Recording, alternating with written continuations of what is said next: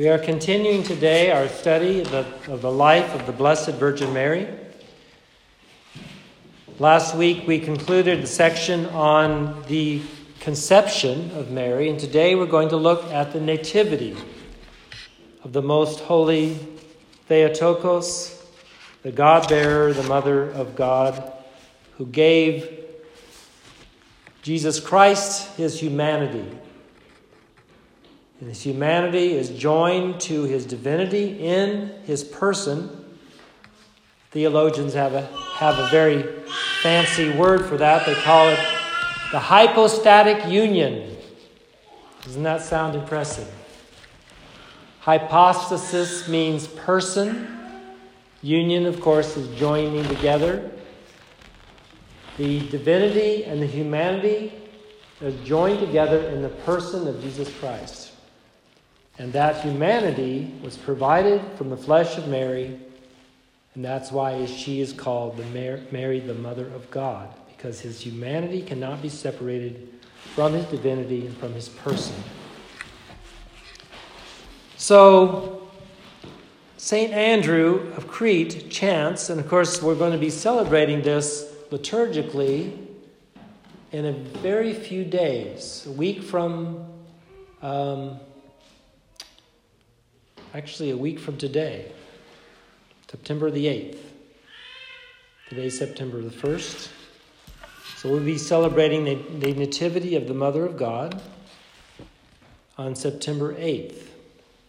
St. Andrew of Crete chants, O Bride of the Father, Immaculate Mother of the Son, and Holy Resplendent Temple of the Holy Spirit. O most chaste of all creation, most suitable to his ultimate purpose.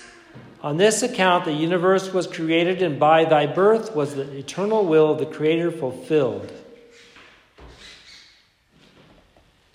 What was God's ultimate purpose for us, and how did her birth fulfill the eternal will? His purpose is our unification with Him and our divinization. Suffice it to add these thoughtful words of St. Ambrose, Bishop of Milan Unless man were redeemed, it would avail him nothing to be born. St. Andrew of Crete also comments This day is for us the beginning of all holy days. It is the door to kindness and truth. He then goes on to write Let both the barren and mothers dance for joy. Make bold and leap up in gladness, O ye childless. For the barren and childless woman brings forth the Theotokos, who is to deliver Eve from her pains and travail, and Adam from the curse. In other words, Anna, who is the mother of Mary, was barren her whole life.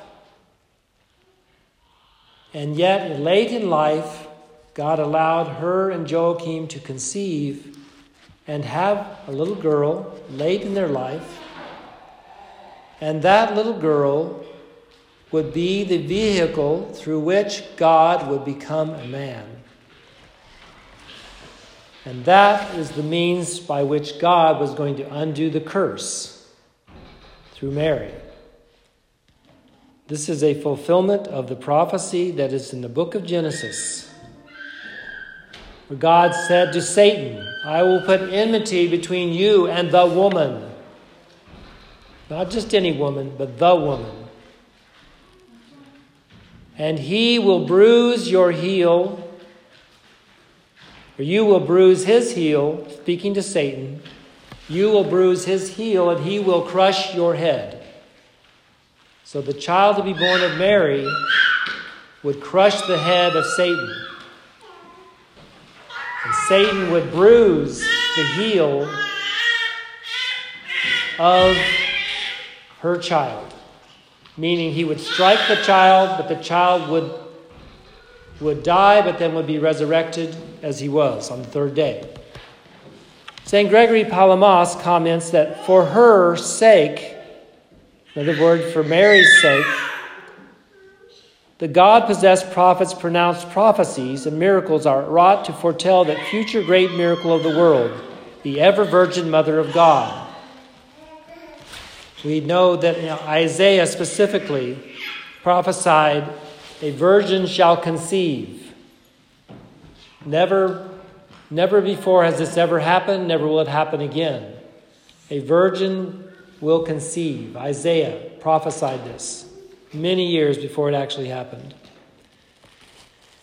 Generation after generation of vicissitudes and historical events make a path to their ultimate destination, to the new mystery that will be wrought in her. The rites and laws had provided beforehand a type of the future truth of the Spirit.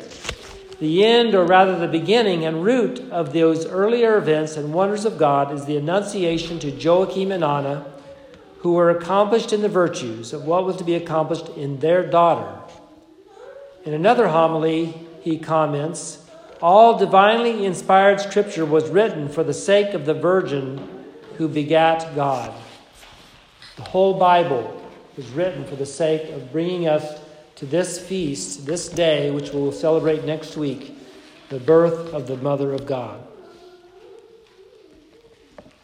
St. Photius also writes that the present feast, honoring the birth of the Virgin Mother of God, easily carries off the glittering prize of seniority against every competitor. For without the Virgin's feast, none of those that sprang out would appear. Without the birth of the Mother of God, there would be no Christmas. There would be no theophany. There would be no resurrection. There would be no transfiguration. There would be no ascension. The Virgin's feast, in fulfilling the function of the root, in other words, the, the prophecy in the Old Testament, the root of Jesse. The source, the foundation, takes on with good reason the ornament of all those other feasts. And it is conspicuous with many great boons and is recognized as the day of universal salvation. So many of the feasts are like this. Because of what happens in that feast, everything that else is going to happen is anticipated and celebrated. Just the birth of Mary makes us begin to celebrate the birth of Christ, his life, his resurrection, his miracles, all that he did. Israel, as a community, was not to give birth to the Messiah by means of natural generation, that is, by man's seed. By natural means, they would produce the Virgin Mother, who is the beauty and excellency of Israel. In other words, Mary was produced through natural means a man and a woman in, in a chaste, pure marriage, holy people coming together, having sexual relations, and producing a child. But from her, who is produced in this natural means, would come a child produced from supernatural means, and that is the virgin birth without the seed of man. The prophets prophesied of her, yet most Israelites were unaware that they were awaiting the birth of a virgin daughter from their stock, who virginally, without father, would bring forth the Messiah, the incarnate Son of God and only begotten of his Father without mother. In other words, this detail about the virgin birth was under the radar. The Jews didn't really think about it or ponder it. And when it happened, it was kept under the radar to a great extent for the protection of that child which would be born. St. Photius clearly believes that the birth of the Virgin happened by a natural union, though the mother was barren and aged. Again, we, we need to avoid the error of the Catholics who talk about the Immaculate Conception and try to to rob the Theotokos of her virtue by saying that she was just uh, brought into the world without the same type of human nature that we all have. Dost thou accept Adam to have been molded out of clay and produced without a natural birth? Dost thou accept Eve to be the offspring not of intercourse, but of his rib? Yet these things cannot be ascribed to natural law. Shall not grace which formed nature not be able to repair her? Cannot the Creator warm and irrigate that which was, has grown old? He's talking about Anna now, about the womb of Anna. Shall not the Creator easily at his will restore her to the state in which he set her at first? Grace is not subservient to nature, but the mistress of nature. In other words, they're saying, saying that Anna was past the years she should have been able to conceive. But she did conceive in a totally natural by totally natural means, but with the help of God, who repaired her barren womb. And God can do that. He created Adam out of dirt. He created Eve out of a rib. He has created he, many, many miracles, healings of other people. So, this miracle he did with Anna, the womb of Anna, is not unbelievable. And yet, he created her womb, he healed her womb, but he did not bypass Joachim. Joachim and Anna conceived in a very completely natural manner. We should never, ever confuse that with the Roman Catholics who have tried to change that teaching. St. Andrew of Crete chants Anna, the barren and sterile, was not childless before God, for she was foreordained from many generations to become the mother of the pure Virgin from whom the Maker of all creation sprang forth in the form of a servant. St. Neophytos of Cyprus, styled the Chrysostom of Cyprus, treats Our Lady in many passages of his writings. Quote, Anna, delivered by the Creator of nature from the bonds of sterility, in other words, he's giving the credit to God that Anna's womb became fertile. She, by, she conceives by her spouse, that is Joachim, her husband, Mary, a daughter of God. Anna today gives birth, gave birth to Mary, the first fruits of our salvation, the Immaculate Mother of God, the Word, and the first fruits of the renewal of our nature that had been aged and tarnished by transgression of the divine precept. And I will conclude today's study with a quote from St. John of Damascus. Quote, On the birth of the Mother of God, the sorrow of our first mother, Eve, is turned to joy.